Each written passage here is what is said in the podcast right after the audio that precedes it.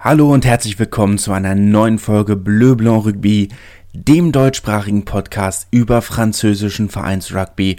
Heute natürlich mit den europäischen Finalen, mit Top 14, Pro D2 und natürlich der Adlerwatch, wo wir über alles reden, was die deutschen Nationalspieler in Frankreich am Wochenende so angestellt haben. Und dann fangen wir doch einfach mal beim Champions Cup an. La Rochelle durfte das allererste Mal in einem europäischen Finale mitspielen.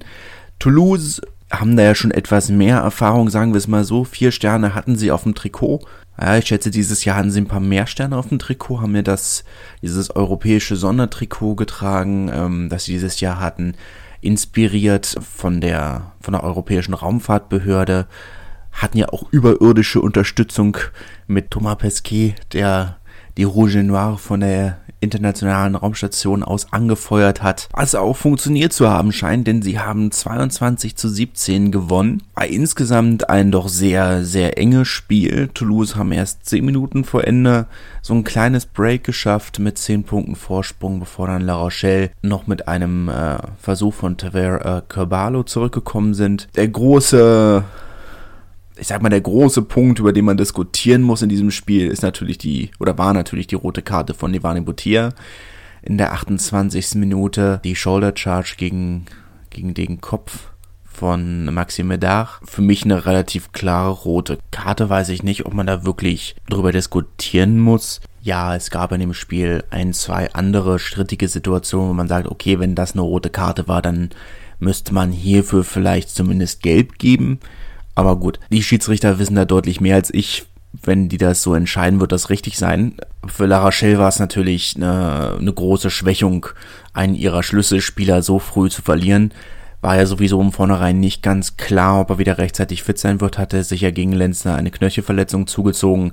Er hat also sowieso angeschlagen gespielt, aber er ist natürlich in der Hintermannschaft von La Rochelle ein absoluter Schlüsselspieler, der dann gefehlt hat. Gerade im Angriff hat man gesehen, dass da dieser Fokuspunkt für die Verteidigung fehlt. Ich denke auch, dass man das dann wirklich im Spiel gespürt hat, weil sie haben ja die Standardsituation dominiert, Gedränge, Gasse, da waren sie ja die deutlich überlegene Mannschaft, aber sie haben halt keine Punkte rausgeholt oder zumindest keine Versuche. Aber gut, so ist es halt, ne? Was will man machen? Trotzdem natürlich eine grandiose Saison oder ein grandioser Lauf im Champions Cup für La Rochelle. Ich denke auch, dass sie, so wie sie gespielt haben, auch trotz dieser spürbaren Schwächung, sie eine grandiose Leistung abgeliefert haben und dann natürlich auch in der Top 14 zwangsläufig mit Favoriten für den Titel sind. Nicht nur, weil sie zweitplatziert in der Tabelle sind, sondern auch, weil sie hier gezeigt haben, dass sie auch Finalspiele können. Sie können die großen Spiele unter Druck. Das war ja das, was man bis jetzt so ein bisschen diese Dunkelziffer war, weil sie ja nie wirklich in diese Situation gekommen sind. Im Finale des Challenge Cups hatten wir 2 Mannschaften, die sehr unterschiedliche Erfahrungen mit Finalsituationen gemacht haben. Leicester Tigers gegen Montpellier. Montpellier hat ja 2 Top-14-Finale gespielt, hat beide verloren. Leicester war in seinen Finalspielen, sagen wir mal, einen Tick erfolgreicher, kann man das so formulieren. Nichtsdestotrotz war es natürlich für Montpellier nicht das erste Challenge Cup Finale. Sie haben ja schon 2016 in Lyon 1 gewonnen, damals gegen die Harlequins. Das konnten sie auch hier in Twickenham wiederholen. 17-18 haben sie gewonnen, unter anderem mit einem sehr schlitzohrigen Versuch von Vincent Rathès und einer weiter unglaublich soliden Verteidigung. Das Problem von Montpellier war ja nie, dass sie nicht gut gespielt hätten.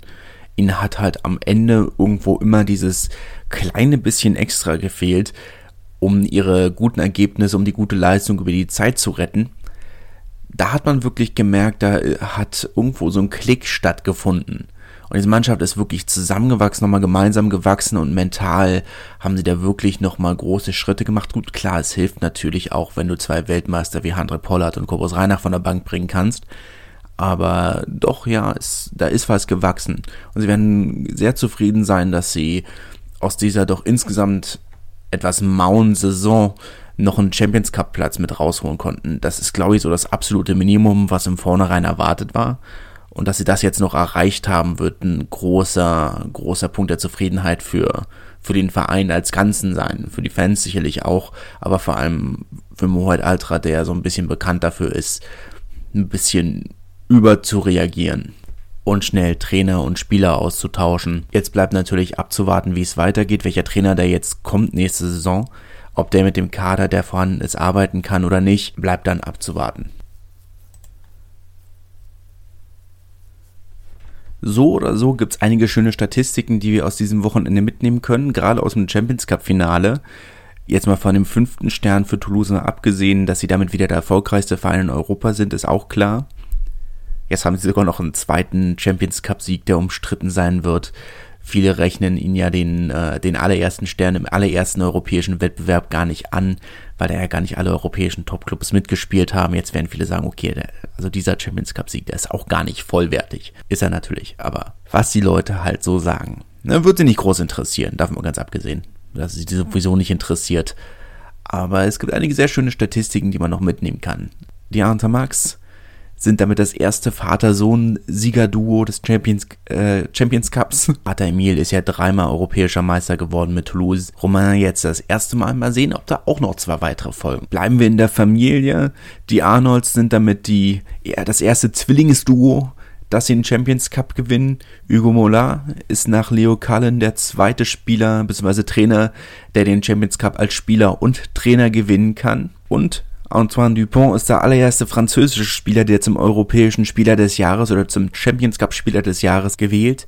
Wobei es natürlich schön ist, dass so verdient wie diese Auszeichnung ist, dass Antoine Dupont in diesem Champions Cup nochmal klar gemacht hat, dass er auch eine Schwäche hat. Das scheint nämlich die Uhr lesen zu sein, gegen Ende, wo er dann schon wieder zu früh, ein paar Sekunden zu früh, den Ball aus dem Feld kicken wollte. Das hat ihn ja schon letztes Jahr gegen England mit Frankreich letzten Endes den Titel gekostet, ne? Wäre hier fast nochmal passiert. Aber es ist ja schön zu wissen, dass auch er menschlich ist.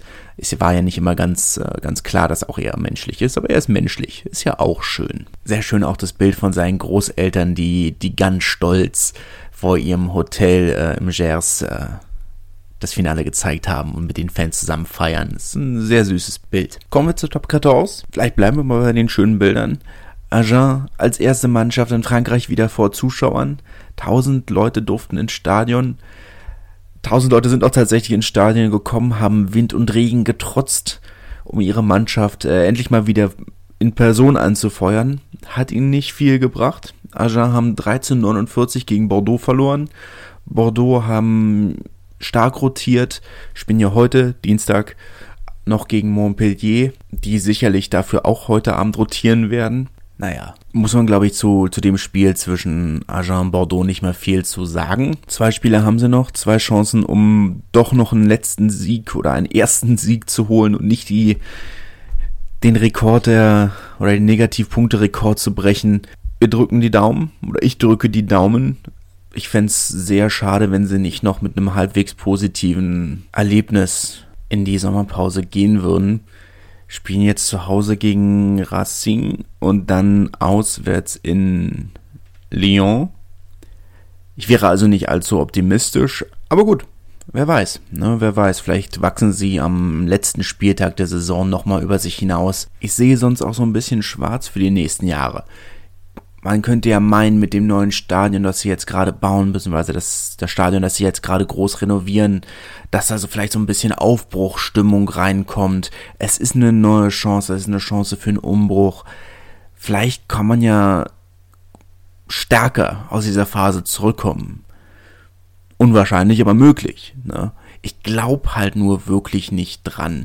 Ich sehe noch nicht, dass sie die nötigen Vorkehrungen treffen, um wirklich einen Umbruch in der Vereinsdynamik einzuleiten. Man geht mit dieser negativen Stimmung in die Sommerpause, man wird mit der negativen Stimmung aus der Sommerpause wieder rauskommen und man wird definitiv nicht wieder aufsteigen nächste Saison. Dafür ist die Konkurrenz zu groß und dafür wird die Stimmung oder scheint mir die Stimmung im Gesamtverein zu negativ. Wenn man jetzt die Interviews liest mit den ganzen Leuten, die nächste Saison nicht mehr da sein werden, ist das wirklich so dieses Thema, das sich durchzieht, dass sie diese negative Stimmung im Verein nicht mehr weiter miterleben wollen. Vielleicht ändert sich das auch ganz von alleine, wenn sie nächste Saison wieder anfangen zu gewinnen. Aber ob das dann der Selbstanspruch des Vereins ist, muss man schauen. Persönlich glaube ich, wären sie gut mit dabei, wenn sie sich im oberen Tabellendrittel der zweiten Liga festsetzen können und konstant erfolgreich in der zweiten Liga sind. Aber gut, das ist vielleicht ein Thema für die nächste Saison. Apropos nächste Saison, wir kommen auch zu Pro D2 und fangen erstmal mit einer kleinen Nachricht an, bevor wir zu den Playoff-Spielen kommen. Da ist nämlich Richard Hill, Trainer und Sportdirektor von Rouen Normandie, zurückgetreten oder als Trainer und Sportdirektor zurückgetreten. Er wolle nicht ein Jahr zu viel im Verein sein, der Klassenerhalt sei erreicht. Das sei ein natürlicher Wendepunkt. Außerdem habe er seine Familie Corona-bedingt seit einigen Monaten nicht mehr gesehen und würde gerne da jetzt erstmal mehr Zeit verbringen wollen. Er gibt sich wohl bis zu einem Jahr Zeit und würde dann gerne zu einem Viert- oder Drittligisten gehen, um nochmal was Neues aufzubauen. Er war jetzt 8 Jahre in Rouen, hat den Verein aus der 4. Liga in die 2. geführt, unter anderem Nationalspieler hervorgebracht mit Gabin Villiers. Ja, wie gesagt, 8 Jahre, schon eine kleine Zäsur jetzt im Verein. Man darf abwarten, wer da jetzt kommt, wer diese großen Schuhe füllen darf. Was für eine Rolle dieser Mann im Verein gespielt hat, weiß auch jeder, der Ben Mercer's Fringes gelesen hat, was ich übrigens absolut empfehlen kann. Sicherlich zu diesem Zeitpunkt kein Geheimtipp mehr, aber es deckt sich mit vielen der Erfahrungen, die ich auch in Frankreich gemacht habe. Von daher ist es wirklich ein empfehlenswertes Buch, wer mehr über die französische Rugby-Kultur erfahren möchte, dem kann ich das nur ans Herz legen. Wer auch immer jetzt kommt, wird mit einem fertigen Kader arbeiten müssen. Man sei wohl auf viel Interesse gestoßen, sagt der Verein. Es gäbe wohl einige Leute, die durchaus interessiert wären. Ist ja kein unattraktiver Posten. Der Verein hat ja durchaus Geld. Nächste Saison wird man auch wieder im Fußballstadion spielen, im Dijon und nicht mehr im Stade Mermoz, was ja dann jetzt zum neuen Vereins- und Trainingszentrum umgebaut wird und wo dann nur noch die U23 und die Asrück-Frauen spielen, sicherlich massiv davon profitieren werden. Aktuell trainieren die ja als Erstligateam auch noch auf Kunstrasen, wird dann sicherlich auch denen zugutekommen, auch wenn sie natürlich nächste Saison wieder in der 2. Liga spielen. Die stehen ja, wenn ich es richtig gesehen habe, als Absteigerinnen schon fest, aber auch da wird es dann vorangehen. Kommen wir zu den Playoffs. Dort waren ja die Barrage, die Viertelfinalspiele zwischen dem Dritt- und dem Sechstplatzierten und dem Viert- und Fünftplatzierten, war jetzt die falsche Reihenfolge. Oyonnax als Viertplatzierter haben gegen die Fünftplatzierten Colomiers gespielt. 28-22 hat Oyonnax gewonnen. Überraschend knapp, lagen zur Halbzeit sogar noch hinten. Und ich sag mal überraschend knapp, weil Colomiers noch gar nicht so lange wieder im Training ist. Die waren ja in Covid-Isolation. War ja gar nicht so klar, ob sie überhaupt antreten können. Kurz vor der Halbzeitpause müsste dann noch Jules Soulon, der einzige Spielmacher, den Colomiers im Kader hatten, verletzt vom Platz. Das war dann so ein bisschen der Anfang vom Ende, weil Oyonnax bis dahin eigentlich gar nicht wirklich in der Hälfte von Colomiers waren. Aber mit einem Superstar wie Lionel Buxis auf dem Feld kann da natürlich nichts mehr anbrennen. Und haben das Spiel dann noch gedreht, werden dann jetzt gegen USAP spielen, was ein interessantes Spiel wird. Oyonnax haben für die Saison nicht unbedingt den Aufstieg geplant. Wäre natürlich ein schönes Ding. Sie wollten oben mit dabei sein. Jetzt kann man nicht sagen, man holt sich einen Spieler wie Lionel Buxis oder wie Benjamin Fall nicht für Klassenerhalt in der 2. Liga. Nein, natürlich nicht. Aber sie haben viele junge Spieler, die sich auch erst an die Playoffs, an die großen Spiele gewöhnen müssen. Und dafür hat man eben diese Allstars, um die da so ein bisschen anzuleiten. Von daher dürfte das, egal wie es letzten Endes am Wochenende ausgeht, für Oyonnax eine erfolgreiche Saison gewesen sein. Wenn sie ins Finale oder kommen, aufsteigen, Relegation, das ist definitiv eine Riesensache oder wäre definitiv eine Riesensache. Aber es ist für die Saison noch kein Must-Have. Ich finde es etwas schwer zu sagen, wie Colomiers diese Situation einschätzen werden. Hatten ja vor ein paar Jahren schon diese Aufstiegsambitionen, damals noch mit Hilsenbeck und Skrela auf der 10, was sie dann auch in den Barrage in Bayonne verloren haben. Und danach kamen ja diese fast Abstiegsjahre. Von daher ist das jetzt sicherlich ein Fortschritt, aber ist das genug Fortschritt? Ich weiß es nicht. Definitiv haben sie gut für nächste Saison rekrutiert, definitiv werden sie auch nächste Saison noch wieder im Aufstiegsrennen dabei sein. Ob es dann was wird, zumindest fraglich. Ich bin mir halt wirklich unsicher, weil man nie wirklich das Gefühl hat, dass der Zuschauerzuspruch oder der Fanzuspruch da ist. Ich denke immer, die meisten Leute in der Region werden sowieso lieber zu Toulouse gehen. Aber gut, Wir werden sehen, vielleicht ändert sich das ja auch, wenn man wirklich erfolgreich ist und in der ersten Liga spielt. Das Stadion ist ja eigentlich ganz nett. Fast 11.000, 12.000 Plätze, Namen fällt dran. Scheint ja wirklich die Struktur scheint ja da zu sein, ne? Oder die Infrastruktur. Aber wenn wir über Clubs reden, die Infrastruktur haben, müssen wir natürlich über Grenoble reden, in ihrem fantastischen Stade des Alpes, fantastischen Anführungszeichen, aber groß ist es, schön groß, modern mit dem Glasdach, kann man zu stehen, wie man möchte. Auch dort wird es weiterhin Zweitliga-Rugby geben, man hat 14-41 in Biarritz verloren, dort mit 1000 Zuschauern ja schon fast an der Normalkapazität dran. Dass die Beziehung zwischen Verein und Stadt ein wenig zerrüttet ist, darüber hatte ich ja schon ein paar Mal berichtet. Die neueste Episode davon, Subtweeting, wie man es heutzutage so schön nennt. Perpignan, die bekannt gegeben haben, dass man zusammen mit der Stadt neben den zugelassenen Fans im Stadion auch 5 Fanzones einrichten würden mit Public Viewing und der BO, die dann per Twitter gratuliert haben, dass es ja eine sehr spektakuläre Aktion sei und es doch schön sein müsse, eine Stadt zu haben, die so hinter dem Verein stehe. Die werden keine Freunde mehr, alle.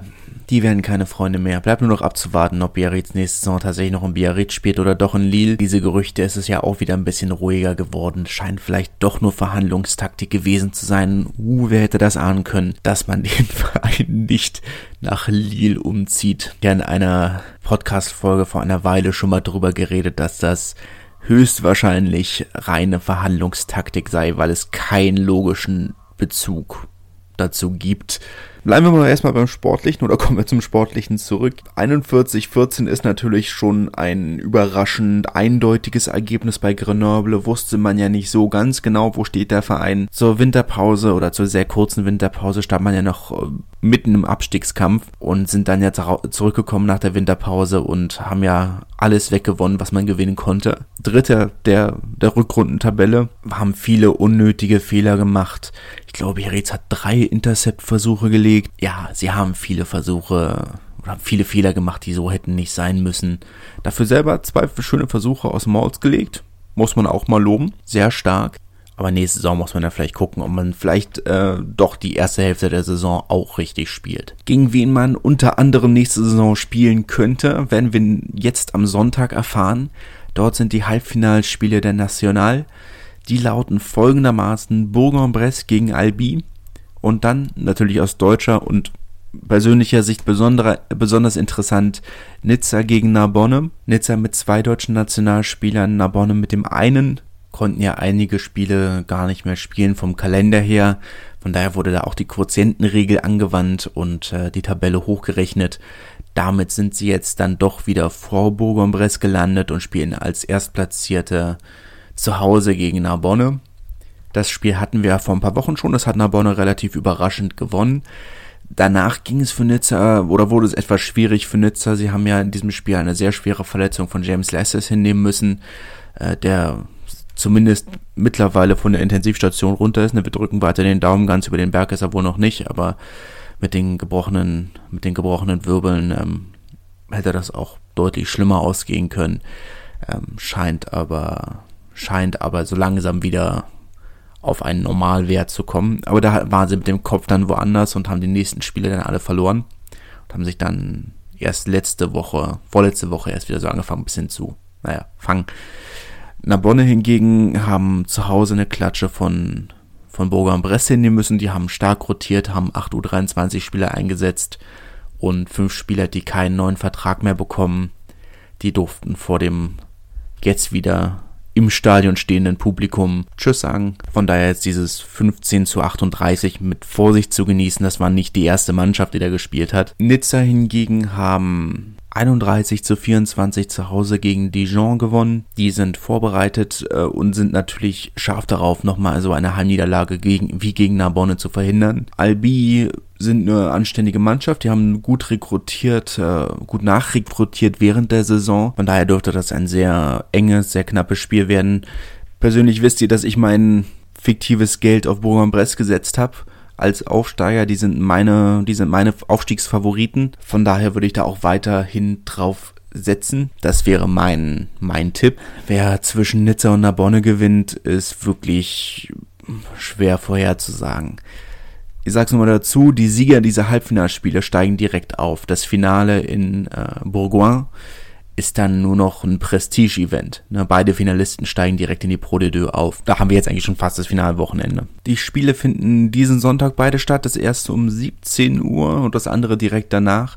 Beide auf L'Équipe übertragen. Falls ihr also ein VPN nutzt, könnt ihr das Ganze dann übers Internet schauen. Aus deutscher Sicht, wie gesagt, natürlich besonders interessant, das Duell zwischen Nizza und Narbonne, beide mit Nationalspielern. Und ich nutze die Gelegenheit, einfach mal direkt zur Adlerwatch überzuleiten. In der Adlerwatch erzähle ich euch ja alles, was die deutschen Nationalspieler in Frankreich am Wochenende so getrieben haben. Und das ist diesmal ein sehr kurzes Segment, weil es haben nicht so viele deutsche Nationalspieler gespielt. Tatsächlich waren zwei. Mika Tümenev hat für Nizza gespielt. Die haben ja, wie bereits gesagt, 31-24 gegen Dijon gewonnen. Er wurde in der 59. Minute eingewechselt, durfte nochmal spielen. War ja bisher immer die dritte Wahl zwischen nach Kurt Haupt und Martin. Für Dijon hat Otilo Kafutamaki gespielt. Er wurde 2 Minuten vorher in der 57. eingewechselt. Wie gesagt, kein, in Anführungszeichen, richtiger deutscher Nationalspieler, war in deutschen Trainingslagern, aber hat noch nicht offiziell für Deutschland gespielt. Offiziell für Deutschland gespielt hat Maxime Oldmann. Er wurde für Tarbes in der 49. Minute eingewechselt. Die Starossest hat 24-23 in Chambéry verloren. Auch eine Mannschaft, die eine sehr enttäuschende Saison gespielt haben. Also Chambéry, nicht Tarbes. Auch wenn Tarbes sicherlich einen Aufstieg anvisiert hätte, denke ich nicht, dass sie eine Mannschaft waren, die irgendwie in der Nähe dieses Themas waren. Chambéry auch nicht, aber die wären gerne da gewesen. Oder die hatten fest damit geplant, da zu sein. Haben ja extra das Stadion ausgebaut oder sind noch dabei, das Stadion auszubauen und zu renovieren. Haben theoretisch ja auch einen deutschen Nationalspieler, Sebastian Ferreira, kam aber in dieser Saison auf keinen einzigen Einsatz für Chambéry. Falls da jemand weiß, woran das liegt, gerne mir mitteilen. Ich habe nichts gelesen bezüglich Verletzungen oder nicht registrierter Mannschaftswechsel oder beziehungsweise nicht online vermerkter Mannschaftswechsel. Falls da jemand was weiß, mir gerne mitteilen. Wäre ich wirklich neugierig, weshalb man einen Spieler hat, der die ganze Saison über auf keine einzige Minute kommt, dass man kein einziges Mal rotiert hat oder ja, keine Ahnung. Mit dieser Note verabschiede ich mich auch schon aus der heutigen Episode Bleu Blanc Rugby. Ich hoffe, sie hat euch gefallen. Und ich wünsche weiterhin eine schöne Woche, genießt die Sonne und bis dann. Schatz, ich bin neu verliebt. Was?